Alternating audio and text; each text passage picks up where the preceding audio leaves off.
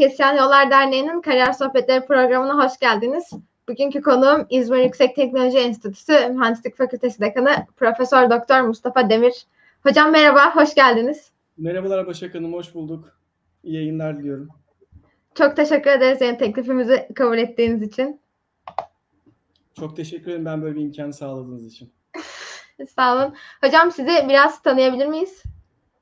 Tabii. E, ismim Mustafa Muammer Demir. E, İzmir Yüksek Teknoloji Enstitüsü Malzeme Bilim Mühendisliği Bölümü öğretim üyesiyim. E, aynı zamanda Mühendislik Fakültesi Dekanlığı'nı görevini yürütmekteyim iki yıldır.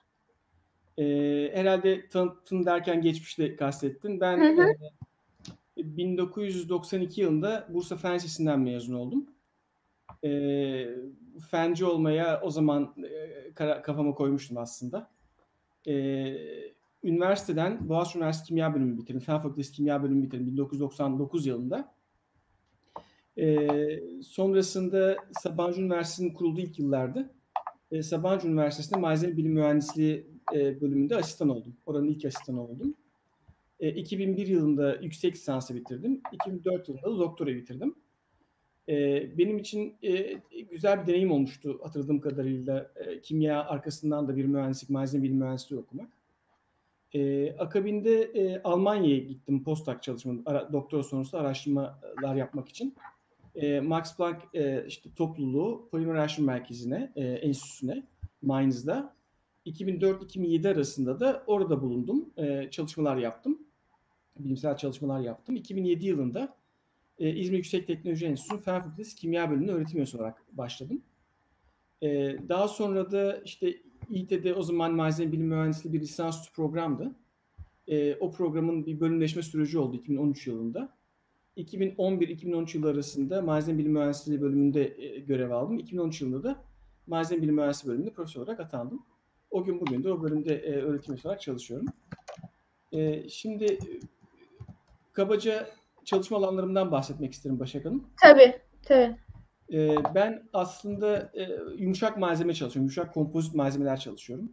Yani içerisinde daha çok polimerin olduğu, plastiğin olduğu kompozit malzemeler.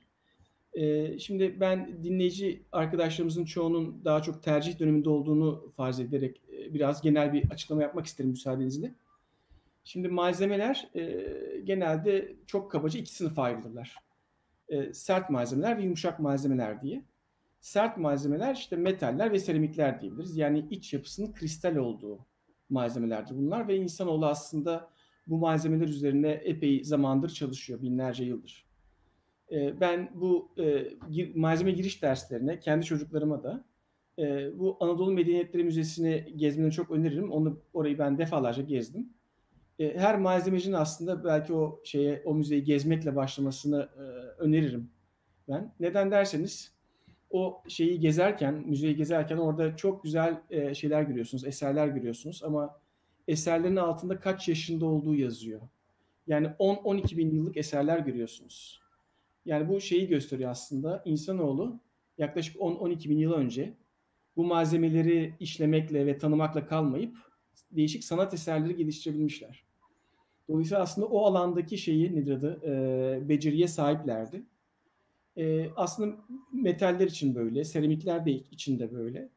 E, biz, benim daha çok aktif olduğum, çalıştığım e, plastik malzemeler, yumuşak e, polimerik malzemeler e, geçmişi ise aslında e, çok kısa, çok genç malzemeler bunlar. Yani bunların gelişmesi petrokimya endüstrisinin gelişmesiyle oluyor. Bu da İkinci Dünya Savaşı'nın sonlarına denk geliyor. E, bu tarihi 1945 olarak alırsak işte 55 yıl bir önceki yüzyıldan bu yüzyıldan 20 yıl geçtiğini farz edersek 75 yıllık bir aslında geçmişi var bu ma- malzemelerin.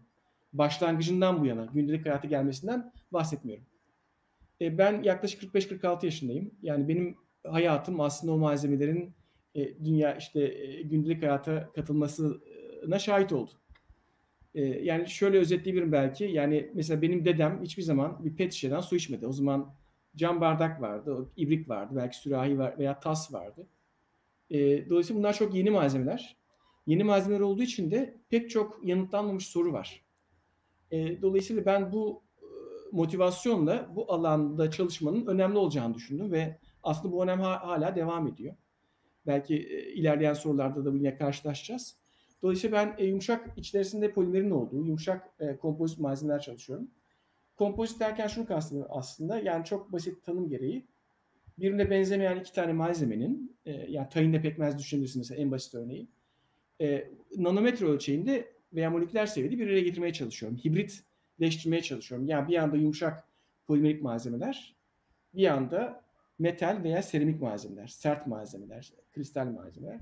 Dolayısıyla bunların ikisini bir araya getirerek e, bir hedef doğrultusunda yeni malzemeler e, tasarlamak ve e, laboratuvar ölçeğinde üretmek ve onların özelliklerini anlamaya çalışmak ya çalışıyorum. Buradaki diğer motivasyon da şey aslında bu plastik malzemeler çok yeni malzemeler çünkü bir takım şeyleri var. E, özel üstünlükleri var diyelim tırnak içerisinde. Ya mesela metaller ve seramikler çok yüksek sıcaklıklarda işlem görürken polimerik malzemeler daha görece düşük sıcaklıklarda işlenebiliyorlar. Yaklaşık 200 derece sıcaklıklarda polimerle işleyebiliyorsunuz. Bu muazzam bir şey. Yani bir enerji sarfiyatı sağlıyor. E, enerji şey e, e, sarfiyatına kazanım sağlıyor. E, dahası e, işte polimerik malzemeler esnek malzemeler. Düşük sıcaklıklarda işlenebilir malzemeler. Fakat bu malzemelerin kendine ait e, özellikleri çok fazla yok. E, yani esnekler, işte düşük sıcaklarda işlenebiliyor ama mesela bir iletkenlikleri yok bu malzemelerin genelde. Veya bir işte optik özellikleri yok. Bunlara bir takım işlevsellik kazandırmak istiyorum ben. Bu nedenle metalleri, seramikleri yani işlevsel özelliğe sahip seramik ve malzemeleri, e, metalik malzemeleri nanometre ölçeğinde bir şekilde polimerle harmanlayıp bir kompozit malzeme yapmak istiyorum. Ayrıca polimerik malzemeler hafif malzemeler e, metal ve seramiklere göre. E, yani 4-5 kat daha hafif malzemeler. Bu tür özellikleri var, avantajları var. Bu avantajlarını daha çok işlevselliğe e, dönüştürmeye çalışıyorum e, Başak Hanım. Böylece özetleyebilirim kendimi ve yaptıklarımı. Teşekkür ederim. Yani Demir Lab'da bunlar yapılıyor diyorsunuz. Kabaca evet bunlar yapılıyor. Aktif bir e, laboratuvarım var. E, işte bu motivasyonumu kaybetmedim. Umarım da kaybetmem diye düşünüyorum e, ilerleyen zamanlarda. Umarım. Peki ben de biliyorum ki ben de Demir Lab'da bir dönem bulunduğum için Demirlab'da jeotermal enerjide çalışıyorsunuz aslında. Biraz da bu jeotermal enerjiyle ilgili olan çalışmalarınızdan bahseder misiniz? Aslında şöyle niye olduğundan bahsedeyim. Benim e, kendi çalışma alanım aslında mesela şeffaf e, plastikleri e, değişik optik işlevsellik kazandırmak. Nasıl? İşte düşük veya e, yüksek kırılma indisi sağlamak, fokuslama kabiliyetini kazansın diye. Veya değişik dalga boylarında ışıma ve soğurma özelliklerini kazandırmak e, bunlarla bayağı kafa yordum. Yani 10-15 yıl bunlarla kafa yordum. E, sonra yani fark ettim ki bunlar hakikaten çok önemli konular. Fakat e, doğrudan e, çok fazla kullanım alanı yok Türkiye'de. Yeni yeni oluşmaya başladı. Bu çok sevindiriyor. E, ya ben aslında işte akademik kariyer alıyorsunuz, işte kriterleri sağlayıp işte değişik e, akademik seviyede yükseliyorsunuz ama bunun muhakkak yaşadığımız topraklara ve insanlara faydalı olduğunu görmek gerekir. E, ya bu yakından yaklaşık 10 yıl önceydi. E, jeotermal çalışan çok değerli bir arkadaşım Profesör Alper Baba e, İT'de. E, böyle bir çalışma alanı olduğundan bahsetti ve benden yardım istedi. Bu jeotermalde çok görülen kabuklaşma problemi üzerine. E, bunun yönelik, e, bunu bertaraf edilmesine yönelik değişik antiskalantlar geliştirmesine yönelik bir çalışma önerdi. Ve bu antiskalantlar polimerik yapılar. Ben de ha dedim yani zaten biraz bildiğim bir alanda güzel bir uygulaması ol, olacak ve Türkiye'de jeotermal uzmanlar yeniydi. E, son 10 yılda inanılmaz bir hızla artmaya başladı jeotermalden enerji eldesi özellikle. Evet. Böyle yani yerel sorunlara kafa yorma eğilimindeydim. Çünkü benim üzerine çalıştığım konuların daha çok daha gelişmiş memleketlere hizmet ettiğini fark ettim. Yani neden? Biz hep böyle işte akademisyenler yüksek etki faktörlü dergilerde makale yazmaya çalışırız. Bu dergiler de e, yüksek etik faktörü dergiler de aslında kendi sanayilerinden problemleri duyarlar ve o alanlara yönelirler. O alanları da sıcak konu olarak adlandırırlar. Bizler de aslında gelişmekte olan ülkelerde bir avuç bilim insanı ve çok limitli kaynaklarla aslında oranın sıcak konularına e, peşinde koşar halde buldum kendimi ben. Yani kendimi evet. en başa yazarak söylüyorum. E, dolayısıyla aslında yaptığım işlerin biraz e, kendi ülkeme ve e, yörel e, işte sanayi, yerel sanayide faydası olsun istedim. E, yani 10 yıl önce bir başladım ve şu an aslında hala yani neredeyse konularım daha çok oraya kaydı diyebilirim. Ağırlıklı olarak orasını kazandı diyebilirim. Jeotermalde kabaca ne yaptığımızdan da bahsetmek isterim. E, Tabii ki. E, biliyorsunuz çok sıcak mineralli su yerin altında muazzam yüksek basınç ve sıcaklık altında bulunuyorlar. Isıtıcı kayaçlara e, arasında bulunuyorlar bu e, işte sıcak sular ve özellikle depremin çok olduğu yerde görülüyor. Neden? Çünkü kırıldığı zaman yerin altındaki o akışkan çıkmak istiyor. Yani depremin olması kötü bir şey fakat bir anlamda böyle bir takım e, e, jeotermal e, potansiyel açısından da avantaj sağlıyor. Madem kötülüğünü çekiyoruz bari avantajından da istifade edelim e, motivasyonuyla e, çıktık. Yani eğer akışkan e, yeryüzünde 100-120 derece sıcaklıktaysa oradan elektrik de elde edilebiliyor. Biliyorsunuz Türkiye'nin en büyük enerji e, şeyi en büyük bütçe açığı enerjiden veriyor. E, işte yurt dışına e, işte yüklü miktarlarda paralar veriyoruz. Enerji e, ithal ediyoruz.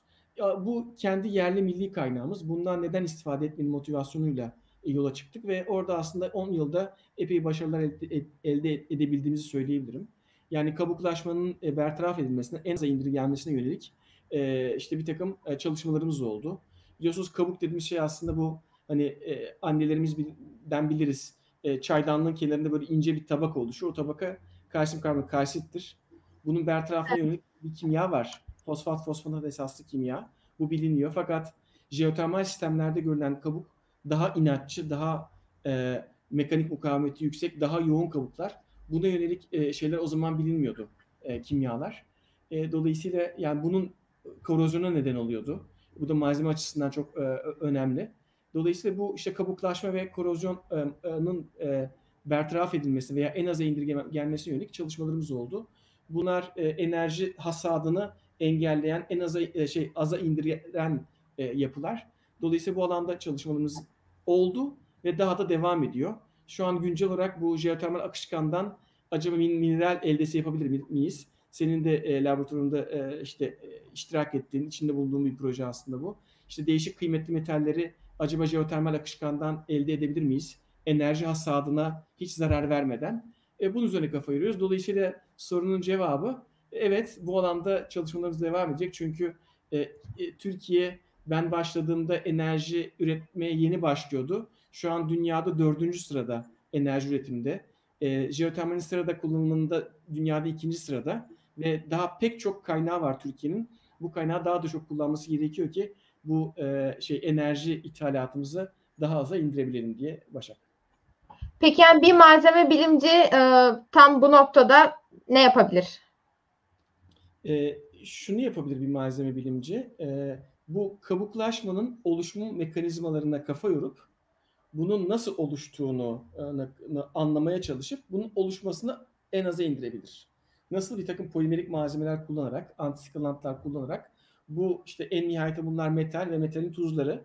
Bu metal tuzlarının işte karbonat gibi, silikat gibi, e, sülf, e, şey e, sülfat gibi e, bunların oluşmasına yönelik moleküler seviyede yaklaşımlar geliştirebilir. Bu bir. iki e, daha çok metal malzemeler kullanıyor. O metalleri nasıl yaparım da acaba korozyonla daha kararlı, daha e, e, korozyonu geciktirici önlemler alabilirim? Onlara nasıl kaplamalar yapabilirim konusunda kafa yorabilir. Aslında e, bu problemde olduğu gibi aslında pek çok doğal e, problemde malzeme bilim mühendisliğinin yeri çok e, şey elzem.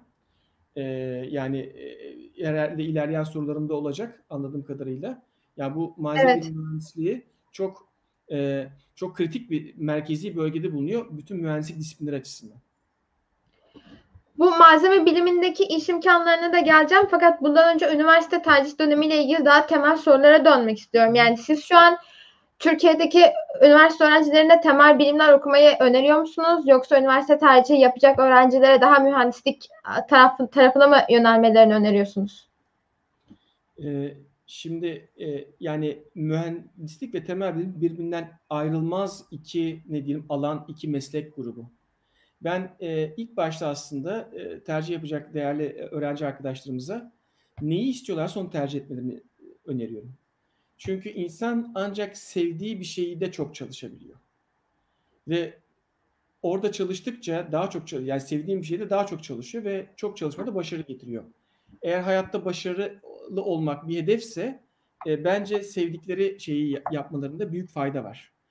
E, ondan sonra E, birincisi bu. ikincisi bu te, temel bilim mi, mühendislik mi? Şimdi ben e, eğitimi çeşitlendirmekten yanayım. Ben Fen Fakültesi Kimyayı bitirdim. Sonra malzeme bilim mühendisliği okudum. Elimden gelse sonra enerji alanına yöneldim. Çalışmalarımda anlattım. Enerji alanına yöneldim. Dolayısıyla bir insanın e, şeyini özgeçmişini çeşitlendirmesi ne çok kıymetli buluyorum. Bu çeşitlik ve ara kesitler aslında insana çok geniş bir hareket alanı e, kabiliyeti sunuyor. Çünkü tek bir disipliner alanda devam ettikçe bu da çok kıymetli. O alanda inanılmaz uzmanlaşıyorsunuz. Fakat o alanda karşılaşabileceğiniz sorular veya sizin aydınlatabileceğiniz alanlar limitli. Ama ara kesitler daha bereketli olduğunu söylemeliyim. E, dolayısıyla yani e, sorunuzun cevabı insan sevdiğini yapmalı. Temel bilim veya mühendislik. Türkiye'de şu bir gerçek mühendislik alanları daha şey daha elverişli, iş bulmaya daha yatkın olarak görülüyor. Fakat bu demek değildir ki temel bilimden e, üzerine çalışan bir arkadaş e, işte o kadar rahat olmayacak. İşinizi eğer iyi yapıyorsunuz e, muhakkak e, iş buluyorsunuz. Bunu İT'nin Fen Fakültesi mezunlarından da biliyorum. E, Mezunlar Derneği'nin mesela bizlere raporladığı bir işsizlik, dramatik bir işsizlik yok. E, dolayısıyla eğer işinizi iyi yapıyorsunuz değerli arkadaşlarım, e, muhakkak başarılı oluyorsunuz. Bir de şunu söylemek isterim. Şimdi meslek dediğimiz şey değerli arkadaşlar insanın eğitim hayatına, işte lisans, üniversite bitirinceye kadar hayatına ve emeklilik hayatına çıkarttığımız zaman aslında insanoğluna yaklaşık 3 veya 4-10 yıl kalıyor. E, ortalama olarak söylüyorum tabii. E, bu 3-10 yıl ve insan hayatı bir defa geliyor. Bu 3-10 yılda ben arkadaşlarıma sevdikleri şeyi yapmalarını, eğer temel bilimse temel bilim, mühendislik mühendislik tercih etmelerini e, tavsiye ederim. Benim fen lisesinden mezun olan pek çok arkadaşım çok çok yüksek okulların yüksek mühendislik bölümlerine girebilecekken fen fakültelerini tercih ettiler ve şu an çok mutlular. Dolayısıyla bizim böyle bir yanlış bir şeyin davranış biçimimiz var millet olarak. Puanımız nereye yetiyorsa orayı hedefliyoruz. Oysa ki bu değil. Yani e, işte e, üniversiteye başladıktan, yüksek yerde kazandıktan sonra üniversiteyi bırakıp kendi mesleğine yönelen insanlar oluyor ama o sürede zaman kaybetmiş oluyorlar. Dolayısıyla ben hararetle aslında neyi seviyorlarsa, neyi istiyorlarsa onu e, tercih etmelerini tavsiye ederim. Tam da bu yüzden sormuştum zaten. Aslında temel bilimlere ilgi duyan birçok öğrenci üniversite bittikten sonra işsiz kalma korkusuyla daha çok mühendislik alanına yöneliyorlar üniversite tercihlerinde. Ee, yani şöyle, e, yani mesela devletin tanıdığı kimyagerlik ve fizikçilik meslek grubu var. E, matematikten emin değilim, bakmak gerekiyor ama mesela özel sektörde de matematikte istatistik e, işte sigorta şirketleri, e, bankalar çok ciddi e, şeyler temel bilimci istihdam ediyor. Dolayısıyla yani alanımızı biraz geniş tutmak lazım. Eğer biz sevdiğimiz bir işi yapıyorsak muhakkak çok çalışıp iyi yapacağızdır. İyi yaptığımız bir işte de muhakkak aranılan personel olacağızdır. Bunu aklımızdan çıkarmamak gerekir. Hocam çok teşekkür ederim cevabınız için. Ee, sıradaki sorum sizce kimler malzeme bilimi ve mühendisliği okumalı? Ee, yani isteyenler e, biraz aslında tanımak lazım. Seçmeden önce arkadaşlarımın tanımalarını tavsiye ederim. Okumak, dinlemek, üniversiteleri ziyaret etmek çok faydalı olacaktır. Yani malzeme bilimi özelinde konuşursak eğer, e, malzeme bilimi mühendisliği bütün mühendislik dallarının merkezinde yer alıyor. Ve diğer mühendislik dallarının yazılım mühendisliği hariç aslında hayal gücünü limitliyor. Ne demek? Yani inşaat mühendisi ister ki çok büyük gökdelenler yapabilsin ve mukavim malzemelerle çalışsın. Ee, çok kaba tabirle söylüyorum. İşte makine mühendisliği ister, ister ki çok rahat işlenebilir bir malzemeye sahip olsun, değişik geometriler verebilsin ve işler olsun. Ee, ondan sonra elektrik mühendisi ne ister? Bir optikçi ise eğer e, değişik mercekler tasarlamak ister, değil mi? Fokuslama kabiliyeti olan, ondan sonra eğer bir fizik mühendisi ise çok değişik böyle alanlarda çok işte ne bileyim e, optik spektrumun değişik bölgelerinde işte şeffaflık sağlayan bir kaplama yapmak ister. E, bu örnekleri çoğaltabiliriz. Eğer kimya işte mühendisi ise bir ilacın üzerindeki bir e, jelatin tabakayı e, tasarlamak ve yapmak ister ki midede işte pH'in çok düşük olduğu seviyelerde degrede olabilsin vesaire. Bu örnekleri çoğaltabiliriz. Bakın dikkat ederseniz ben aslında hep bir malzeme spesifikasyonu tanımladım. Veya bir biyo mühendisi düşünün işte e, yani ben işte tıptan da örnek verebiliriz. Yıllar evvel annemin e, stent işte kalp krizi geçirip akabinde stent takıldığını hatırlıyorum. E, çok maliyetli stent takıldı. Yani teraziye koysanız e, işte kaç miligram gelir, kaç gram gelir hatırlamıyorum ama oldukça işlevsel malzemeydi. Şimdi bu malzemeyi biraz e, anlatalım mesela. Bu malzeme işte bir işte yağ birikintisi oluyor damarda. O yağ birikintisi olan yere gidiyor o stent ve işte hekim oradan bir basınçlı hava gönderip onun açılmasını sağlıyor. Bu malzeme e, bir e, belli bir me- e, mekanik özellik penceresinde olmalı değil mi? Yani o şey tarafına balon üflendi veya işte bir hava basınçlı hava geldiğinde çok açılıp damarı yırtmamalı. Ama açılıp yağ yağ e, e, işte birikisini açıp kanın geçişine izin vermeli. Dolayısıyla önemli bir mekanik özelliği var bunun. İşte üzerinde bir e, biyo kaplama olmalı ki vücut bunu yabancı malzeme olarak tanımlamasın. Veya üzerinde bir ilaç olmalı ki bir daha yağ birikisine sebep olmasın diye. Bakın bu üç özellik tanımladım. Bu üç, üç özelliği e, 10 malzeme kazandıracak olan kimler? E, kuşkusuz bir interdisipliner çalışma ama elle tuttuğum somut bir malzemeden bahsettiğim için malzeme bilim mühendisliğinin payı çok büyük burada. E, gördüğünüz gibi aslında tıp alanında da işte biyomühendislikte de, elektronikte de, inşaat ve makinede de çok e, merkezi bir yerde yer alıyor.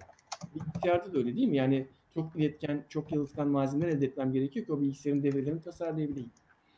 Dolayısıyla malzeme bilim mühendisliği böyle merkezi bir alanda yer alıyor. Bunu ancak seven birisinin yapması gerekir. Yani bir e, şey tanımlamak istemem. Yani fen çalışmak isteyen ve ne yapacağını bilen bir madde tasarlayıp, üretip e, madde özellik ilişkisini kurmaya hevesli insanların tercih etmesini isterim. Yoksa e, yani herkesin e, bu şeyi yapabileceğini düşünüyorum. Bu alanda hevesi varsa eğer. Teşekkür ederim cevabınız için. Peki sizce kimya ve malzeme bilimi okumak arasında ne gibi farklar var? Aslında birçok yönden de benzer ama Hı hı. Şöyle aslında kimya çok geniş maddenin iç yapısını özelliklerini inceleyen bir bilim dalı çok kaba tabirle. E, kimyanın altına bakarsak işte organik kimya var, inorganik kimya var, fizikokimya var, analitik kimya var, polimer kimyası var vesaire. Malzeme bilim bunun bu alt alanlarından e, fizikokimya ile çok örtüşen bir şeydi. Fizikokimyanın da tamamı değil. Mesela bir kinetik e, kısmını veya bir termodinamik kısmını çıkarttığın zaman aslında geriye kalan kısım fizikokimyada malzeme biliminde çok örtüşüyor. Ama malzeme biliminde hepsi değil kuşkusuz. Çok ciddi bir fizik var. Mühendislikte çok ciddi bir mühendislik altyapısı e, gerekiyor. Dolayısıyla örtüştüğü yerler var e, ama ayrıştığı yerler de çok. Fakat ikisinin kesiştiği yerlerden ben şunu söyleyebilirim. Bir malzemeyi tasarlarken e, bir kimya kökenli birisi bunu moleküler seviyede, atomik seviyede kontrol ederek genel malzemeyi tasarlayabiliyor. Bu muazzam bir kabiliyet katıyor insana. E, dedik ya hani alanı çeşitlendirmek e, şey yapar, e, ciddi bir avantaj sağlar diye. Yani hem kimyayı bilip hem malzeme bilim mühendisliğini bilip o alanda e, daha küçük seviyede, daha moleküler seviyede e, düşünmeyi, malzemeyi o seviyede tasarlamayı, o seviyede özelliklerini tayin etme özelliği sağlıyor. Bu anlamda e, çok şey elverişli olduğunu e, söylemem lazım. Zaten interdisipliner alanların daha elverişli olduğundan bahsetmiştik, daha bereketli olduğundan bahsetmiştik. Hem proje açısından hem e, e, işte akademik aktivite açısından.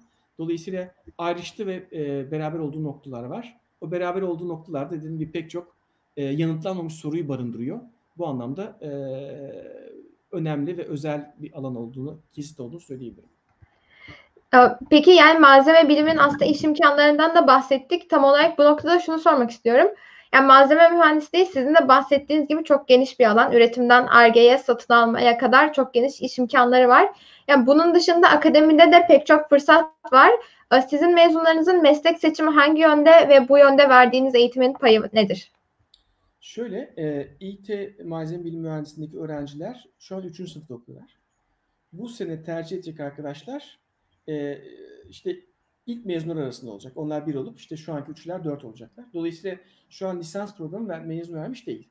Fakat İİT'de malzeme bilim mühendisliği 1998 yılından bu, bu yana var. Yani yaklaşık 25 yıllık bir mazisi var. Ee, interdisipliner bir program olarak lisansüstü eğitim veriyordu. Yüksek lisans ve doktora eğitimleri veriyordu.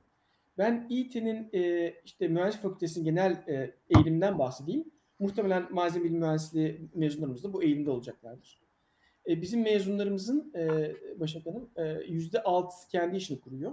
Yüzde altmış altısı özel sektörde çalışıyor. E, geriye kalan yüzde işte otuza yakınlık kısmı da hem yurt dışına gidenler ve kamu kurum, kurum ve kuruluşlarında çalışanları e, barındırıyor. Dolayısıyla e, E, böyle bir dağılımımız var. E, biz kendi işini kuran ekibin daha da artmasını, %10'lara yaklaşmasını istiyoruz. 2013 yılında kurulan interdisipliner bölümlerle beraber malzeme bilim mühendisliği, bunun mühendisliği, biyomühendislik, çevre bilim mühendisliği ve enerji sistemleri mühendisliği mezunlarımızla beraber bu kendi işini kurup kendi işini yapma hatta kendi arkadaşlarını istihdam etme e, özelliğinin daha çok artmasına, %10'lara varmasını istiyoruz. Biliyorsunuz kampüste bir teknoparkımız var. Bu teknopark serbest dükkan değil. Aynı zamanda da bizim mezunlarımıza kendi inovatif konularda e, e, çalıştıkları konularda veya aktif olmak istedikleri alanlarda şirket kurma ve opsiyonunu sağlıyoruz ve bunların önünü açıyoruz.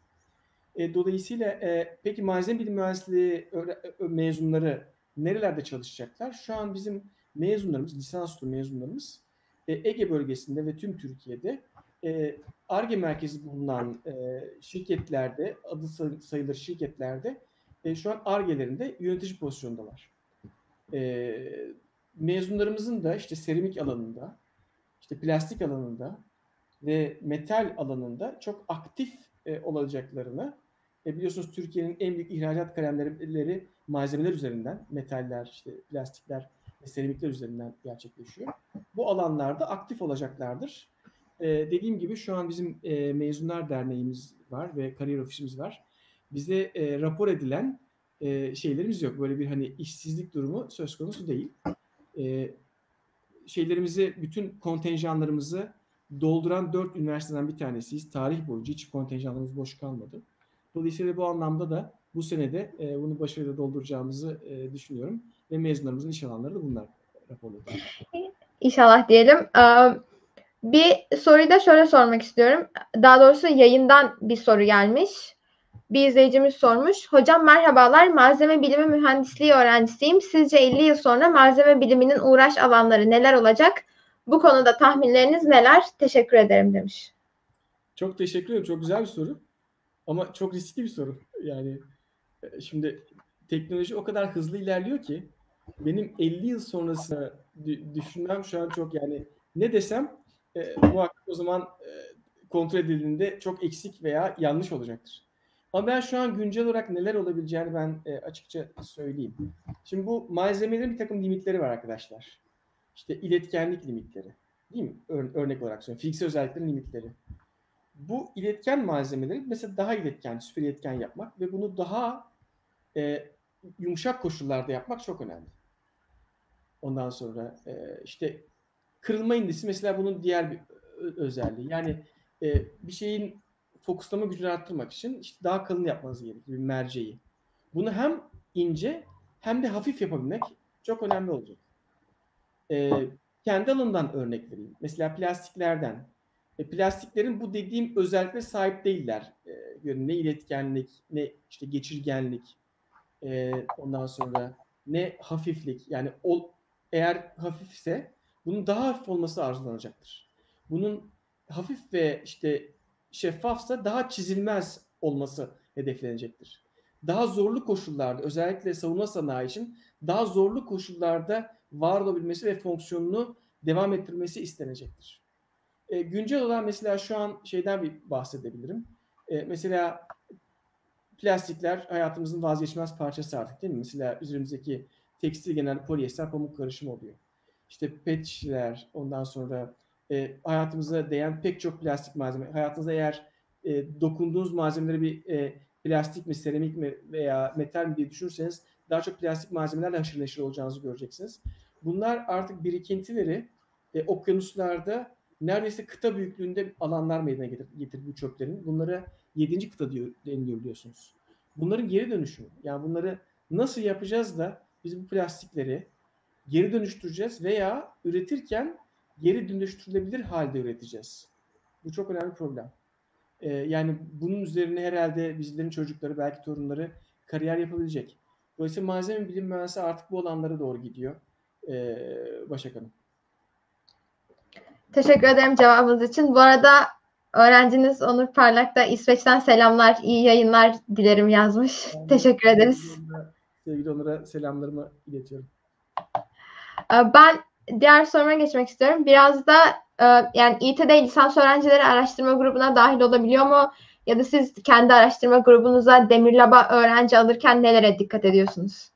Şimdi e, İİT e, biliyorsunuz ismi İzmir Yüksek Teknoloji Enstitüsü. Bunlar yurt dışında gördüğünüz işte büyük enstitülerin işte MIT gibi, Caltech gibi o enstitülerin aslında Türkiye'deki eşleniği olarak düşünülebilir. Bir e, lisansüstü eğitime odaklı bir şey veriyor. Bir lisans eğitimi de veriyor. Dolayısıyla e, İİT'in özelliği ne dersiniz? Daha büyük e, işte ve asılık çınar olan teknik okullardan e, kontenjanlarının görece daha az olması ile hocalara, öğretim üyelerine erişilebilme özelliği olarak e, size anlatabilirim bunu. Hocalara daha çok erişince hocalardan daha çok faydalanabiliyorsunuz. Dolayısıyla aslında bu proje odaklı bir yani kelimenin tam anlamıyla proje odaklı bir eğitim verdiğimizi, vermeye çalıştığımızı söyle, söyleyebilirim. Dolayısıyla öğrencilerimizin, lisans öğrencilerimizin öğretim üyeleriyle özellikle ikinci sınıfı tamamladıktan sonra üçüncü ve dördüncü sınıflarda daha çok hocaların laboratuvarlarına gelerek hocaların projelerine katılabilme şeyleri var, şansları var. Bu anlamda tırnak içerisinde butik bir üniversite. Bu lisans öğrencilerine lisansüstü e, abilerinin, ablalarının projelerine daha çok katılabilmeyi, hocalarına daha çok yaklaşabilmeyi ve onlardan daha çok yararlanabilme özelliğini gösteriyor. Dolayısıyla bütün İİT'nin davranış biçiminde e, de bu şey vardır. Lisans öğrencilerinin muhakkak laboratuvara katılma e, özellikleri vardır. E, pek çok diğer üniversitelerde olduğu gibi bitirme tezi veriliyor İİT'de. Bütün mühendislik bölümlerinde. Bizim 10 mühendislik bölümümüz var burada. Bütün bölümlerde bitirme tezleri yapılıyor ve bitirme tezlerini biz İİT genelinde bir yarım master gibi algılarız. Yani e, öğrencinin e, bir problemi kendi alanında bir problemi tanımlamasını, tarif etmesini, o probleme bir e, çözüm geliştirmesini arzu ederiz. Ve bu yol içerisinde elde ettiği bilimsel verileri toparlayıp raporlayabilmesini isteriz. Bunlar çok önemli. Dolayısıyla bu bahsettiğim işte bu e, halka problemi işte tanıma, tarif etme, çözmeye çalışma ve o süreç içerisinde elde ettiği bilimsel verileri toparlayıp sunabilme bu bir halkayı muhakkak öğrenciye tamamlatmak isteriz. Dahası bunun sonunda öğrencinin bir tez yazmasını çünkü yazmak çok önemli bir şey ve bunu sunmasını arzu ederiz bölümler. Bu aynı zamanda akreditasyon da bir gereğidir. Dolayısıyla İT özelinde bu şansa kelimenin tam anlamıyla sahip olabilecekler. Yani proje odaklı bir eğitim alabilecekler. Kendi labımda e, nasıl olacağını düşünürsem şimdi yani gelen bir öğrencinin ben hevesli olmasını isterim. Onu anlamaya çalışıyorum. Çok kısa bir süre ama şimdi nota bakmak bir şey ama not her zaman her şeyi ifade etmiyor. Ee, bazı öğrenciler e, not ortalamaları çok iyi olmayıp ama aynı zaman ama hevesli olabiliyorlar. Heves ve tutku yani bir şey yapma kendileriyle e, geliştirme ve hayata dokunabilme aynı zamanda tutkusu e, sadece notla anlaşılmıyor. E, dolayısıyla ben öğrencinin hevesli olmasını isterim. Eğer hevesi ve motivasyonu varsa eksik olan bilgisini çok kısa sürede tamamlayabileceğini düşünüyorum. İyi bir mentor, iyi bir e, işte hoca yardımıyla yani usta çırak ilişkisinin oluşmaya başlamasını arzu ederim. Mesela bizi dinleyen sevgili Onur da bu böyle olmuştu. Onur da benim gibi çok çok yüksek ortalamalarla lisanstan mezun olmayıp aslında var olan problemi işte sabahlara kadar laboratuvarda kalarak onu çözmeye çalıştı. Dolayısıyla yani şu an geldiği yerde gayet iyi bir yer. E, ben bunu aslında Demirlab'da isterim. Not ortalamasına elbette bakıyorum. Bu muhakkak bir veri ama her şeyi söylemiyorum. Başak Hanım. Teşekkür ederim cevabınız için. Ee, ben diğer soruma geçmek istiyorum. Aslında biraz da İT'deki e, çift anadal ve yan dal imkanlarından bahsetmek istiyorum. Yani bölümünüzde hangi diğer bölümlerle çift anadal yapılabiliyor ya da başka fakülteden bir bölümle de çift anadal yapılabiliyor mu? E, mümkün. E, yani deneyen çok az öğrenci var. Çünkü bizim İT genelinde lisans ağır bir lisans eğitimimiz var. Öğrenciler canhıraş aslında iyi bir şekilde lisans eğitimi almaya çalışıyor ve geçen not almaya çalışıyor açıkçası. Bunun haricinde çok iyi öğrencilerimizin e, çift ve dal ve yan ana dal opsiyonları da sunuyoruz. Oldukça geniş. İİT çift dal, yan ana dal yazdığınız zaman aslında bütün opsiyonları görebiliyorsunuz. Ben birkaç örnek vereyim. Mesela bu işte konumuz malzeme bilim mühendisliği olduğu için e, malzeme bilim mühendisliği makine e, yan dal yapan arkadaşlarımız mevcut. E, fakültenin diğer bölümlerinden mesela e, elektronik e, e, ve elektrik elektronik mühendisliğinde olup fizik ve yan anadal yapan, bilgisayar mühendisliği olup matematik yapan, bunun tam tersi yapan öğrencimiz mevcut. Biliyorsunuz yan dal için 8 ana ders almak gerekiyor. Ee, işte çift ana dal için daha yüksek sayıda ders almak gerekiyor. O her bölüm kendi bölüm kurullarında oluşturmuş bir şey var, bir e, koşul listesi var. Ama bunun e, mümkün olduğunu söylemeliyim İİT'de. E, çok yaygın değil. Bunu yapan ama bunu yapan e, öğrencimiz, gerçekleştiren ve mezun olup başarılı olan öğrencilerimiz mevcut. Peki siz öneriyor musunuz malzeme bilimi okuyan bir öğrencinin e, başka bir bölümle çift andal yapmasını ya da hangi bölümle çift andal yapmasını öneriyorsunuz? Yani mesela makine iyi bir opsiyon. Ee, yani fen, e, kimya veya kimya mühendisliği bir opsiyon. Ya bir malzemeci için dediğim gibi atomik ve moleküler seviyede bilgiye hakim olmak e, çok kıymetli. Yani e, bizim kitlesel malzemeler değil, yani elle tuttuğum, kolda itebildiğim malzemeler ve onların özelliklerini anlamak e, çok önemli. Fakat onların moleküler özelliklerle ilişkisini kurabilmek, atomik özelliklerle ilişkisini kurabilmek çok kıymetli. Dolayısıyla bu size en baştan moleküllü veya işte malzemeyi sentezlerken moleküler seviyede tasarım yapmanızın önünü açıyor. Dolayısıyla mesela kimya mühendisliğiyle e, şey yapması e, önemli olacaktır diye düşünüyorum. Kıymetli olacaktır diye düşünüyorum. Teşekkürler cevabınız için. Süremizin de sonuna yaklaştık. Bu yüzden biraz da İİT'deki sosyal imkanlardan bahsetmek istiyorum. Aslında İİT ben de biliyorum ki İzmir'in merkezine biraz uzak, biraz şehrin dışında kalıyor. Bu yönde öğrenciler kampüs içinde sosyalleşmek için yeterli imkanlar bulabiliyorlar mı? Ee, uzak olması bir av- avantaj. Ee, yani daha önce bu işte e, iyi okulları mesela fensilerin hep merkezden uzak yerde yatılı yaparlardı. Çünkü sebebi uzak yerde hayata karışmayıp aslında kendi işine odaklansın arzusuydu. Ee, iyi işini bunu düşünebiliriz. Ee, ama yani yaşı gereği insanın yani şunu söylemem gerekir. Yani iyi bir mühendisin aynı zamanda sosyal olması gerekir. Ee, bu nokta çok önemli. Buraya bir iki dakika ayırmama müsaade edin lütfen.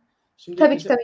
Küresel ölçekte bir mühendislik veya temel bilim alanında çalışıyorsanız ve işte yurt dışında bir aranaya gittiğiniz zaman, bir üniversiteye, enstitüye gittiğiniz zaman e, sadece belirleyici nokta sizin e, mesleki donumunuz olmuyor.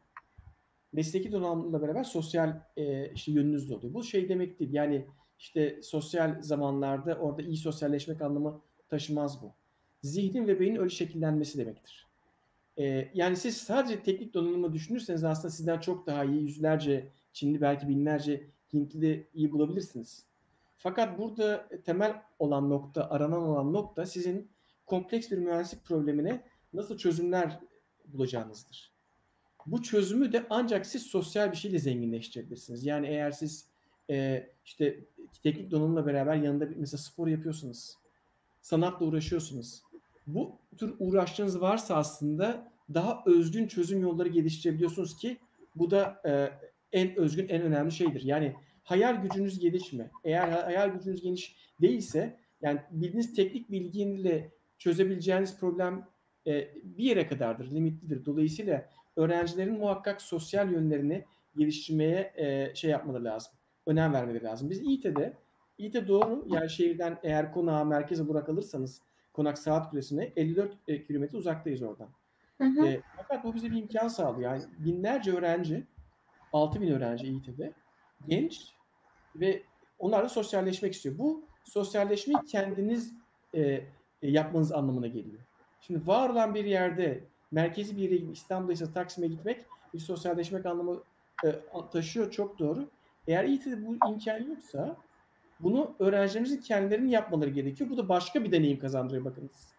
Yani 60 tane bizim e, öğrenci kulübümüz var. Yani e, koşmaktan tutun uçmaya kadar, dalmaktan tutun işte müziğe kadar veya işte tiyatroya veya sinema kulübüne kadar çok çeşitli e, şeylerimiz var. E, opsiyonlarımız var. Dahası eğer ilgi alanınıza yönelik bir kulüp yoksa e, üç arkadaşınızı ikna edip üç arkadaşla yeni bir kulüp kurabiliyorsunuz ki bunun örnekleri çok oldu. Yani siz e, üç arkadaşla beraber yeni kulüp kurma e, ya etik ve demokratik değerleri oldukça gelişkindir İT'nin. Bu opsiyonları var, bu şansa sahipsiniz. Bakın bunları yapmak da yani yokken hadi arkadaşlar bir araya gelin beraber yapalım mı? Sosyalleşeceksek bunu beraber yapalım mı? mı e, deneyimleme şansınız oluyor. Bu önemli bir avantaj. Tabii İT'de hayat değişiyor. Yani çok hızlı değişiyor. E, kontenjanlarımız artıyor, yeni bölümler kuruluyor ve e, şeyle köyle çok ciddi etkileşim içerisinde köyün bile sosyalleştiğini artık söyleyebilirim. Bu pandemiden sonra özellikle çok hızlı bir sosyalleşme e, şeyi e, yakalayacağını e, düşünüyorum İİT'nin. Gelen öğrencilerimize bir takım sürprizlerimiz var. Örneğin İİT'de bir bilim parkı tasarlanıyor. Çok muazzam. Yani gezmekten keyif alacağınız bir park. E, doğası yeni bir e, kredi yurtlar kurumu inşa ediliyor. Yaklaşık bin kişiye yönelik.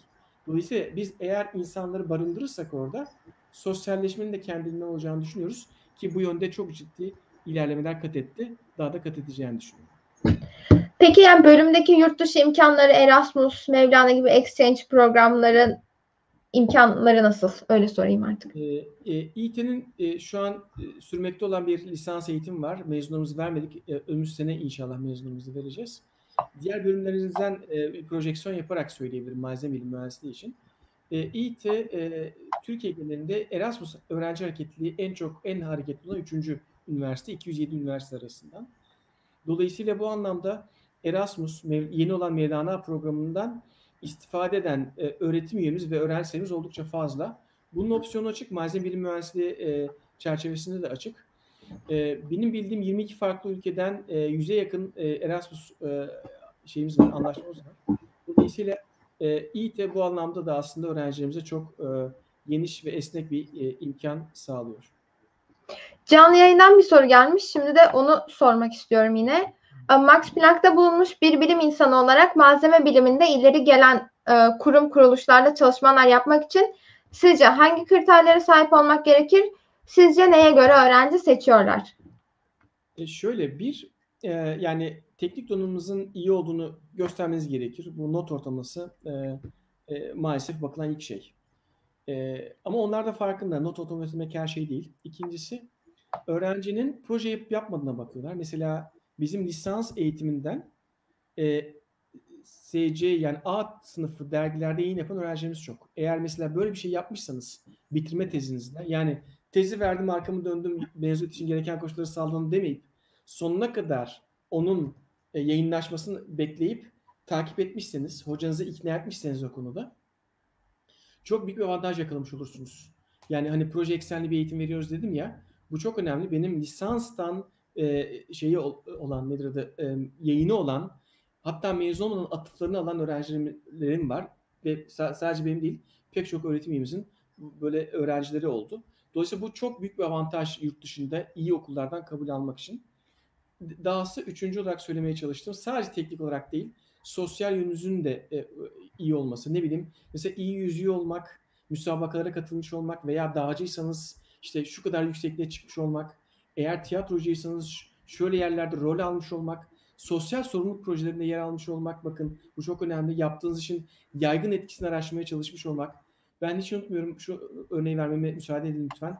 Ben bir doktor öğrencim e, sudan yağ ayırmaya çalışıyordu. Bu İzmir yöresinde çok petrol kazaları vardı biliyorsunuz. Petrol evet. çok hızlı bir şekilde e, işte kazada e, işte yayılıp canlı hayatını mahvediyordu. Orada çok iyi sorbent malzemesi geliştirmeniz lazım. Sorbent derken yani yağı tutup suyu iten malzemeler geliştirmeniz gerekiyor.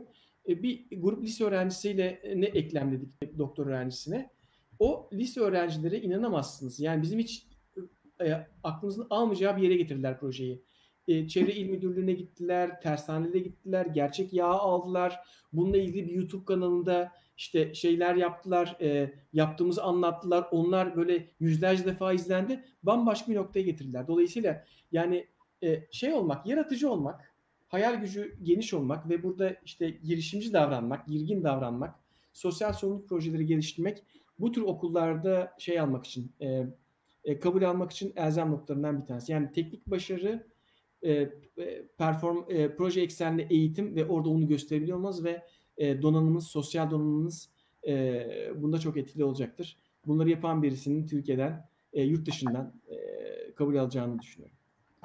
Hocam izleyicilerden gelen bir soru daha var. Bu soruyu da Almanya'dan bir hocamız sormuş. Ee, akademik olarak yapılan araştırmaların günlük hayatta kullanılabilecek bir ürüne dönüştürülmesi için gerekli aşamaların, önemli koşulların ve stratejilerin sizin bakış açınızda neler olduğunu öğrenmek isterim diye sormuş. Ya ben yine işte Alman patronundan duyduğum bir şeyi örnek vereyim.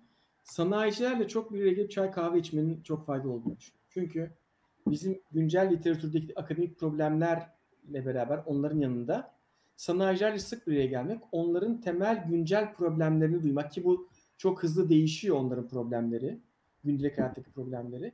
Onlarla bir araya gelip onların problemlerini duymak, mevcut çalışmalarımızla onlarla onları örtüştürmeye çalışmak, hatta o problemleri bizim çalışmamızın temelini almanın ben çok önemli olduğunu düşünüyorum. E, ben az önce bahsettiğim bu jeotermal e, probleminde bu Çanakkale Ayvacık bölgesinde Tuzla sahasında görmüş bu kabuklaşma problemini. Bu kabuklaşma probleminden ötürü işte firmanın e, ayda 3-4 gün duruş yaptığını ve bunun çok yüksek maliyetlere e, şey e, zararlara sebep olduğunu rapor ettiler ve biz yani bir yıllık bir çalışmayla aslında o problemi tamamen çözmesek de en aza indirmeyi başarmıştık. Dolayısıyla bazen onların problemleri çok büyük fakat temel yaklaşımlarla çözülebilecek nitelikte oluyor. Dolayısıyla onlarla bir araya gelmenin, onlarla kahve içmenin e, çok şey olduğunu, çok elzem ve çok faydalı olduğunu e, düşünüyorum ben değerli hocam. Hocam süremizin de sonuna geldik. Ben e, bütün konuklarımıza sorduğumuz çok klasik bir sorumuz var. Bunu size de sormak istiyorum. Dünyanın değişik yerlerinde bizi izleyen, kariyerine bu alanda yön vermek isteyen öğrencilere tavsiyeleriniz ne olur? Yani çalışmak, çalışmak, çalışmak. Bir şeyi çalışmak için de sevdiğiniz bir alanı seçmeniz gerekir. Lütfen yani arkadaşlara e, yani puan baskısı olmadan, işte çevre baskısı olmadan e, şeylerini e, mesleklerini tercih etmelerini öneriyorum. Eğer böyle meslekleri varsa. Eğer hala yoksa kararsızlarsa bu meslekleri aynen şu videoda benim yapmaya çalıştığım veya sizlerin e, bu imkanı verdiğiniz çok teşekkür ederim. E, bu tür şeyleri bilgilendirici dokümanlar okuyup bilgilendirici videolar seyretmelerini öneririm. O meslekleri tanımak amacıyla. Ben kendim adına mdemir.it editörü benim e-posta adresim. E, eğer yani bu işte mühendislik alanında e, veya özellikle malzeme bilim mühendisliği alanında şeyleri sorular olursa bunları e, şeyden cevaplamaktan e, mutluluk duyarım. Dolayısıyla ben yani çalışmak, çalışmak için de iyi bir alan seçmek iyi e, şey yaparım, öneririm arkadaşlarım. Ben ekranda yansıttım mail adresinizi. Ee, hocam çok teşekkür ederim yeni teklifimizi kabul ettiğiniz için. İlk defa kendi hocamla bir yayın yaptım. çok güzel bir tecrübeydi benim için. Çok sağ olun. Benim için de öyle Başak. Çok teşekkürler. Dinleyenlere selam ve saygılarımı iletiyorum. Herkese başarılar diliyorum. Biz izleyen herkese teşekkür ederiz. Bugünkü yayınımızın sonuna geldik. Ee, gelecek hafta pazar günü 11 Temmuz'da Türkiye saatiyle 21.00'da İstanbul Teknik Üniversitesi e, den e, yapay zeka ve veri bilimi mühendisliği bölümünden Profesör Doktor Gözde Ünal konuğumuz olacak. E, gelecek hafta görüşmek üzere. Arkadaşlarımızın chatte paylaştığı geri bildirim anketinden geri bildirimlerinizi iletmeyi unutmayın lütfen. Görüşmek üzere, hoşçakalın. İyi günler diliyorum. Başarılar.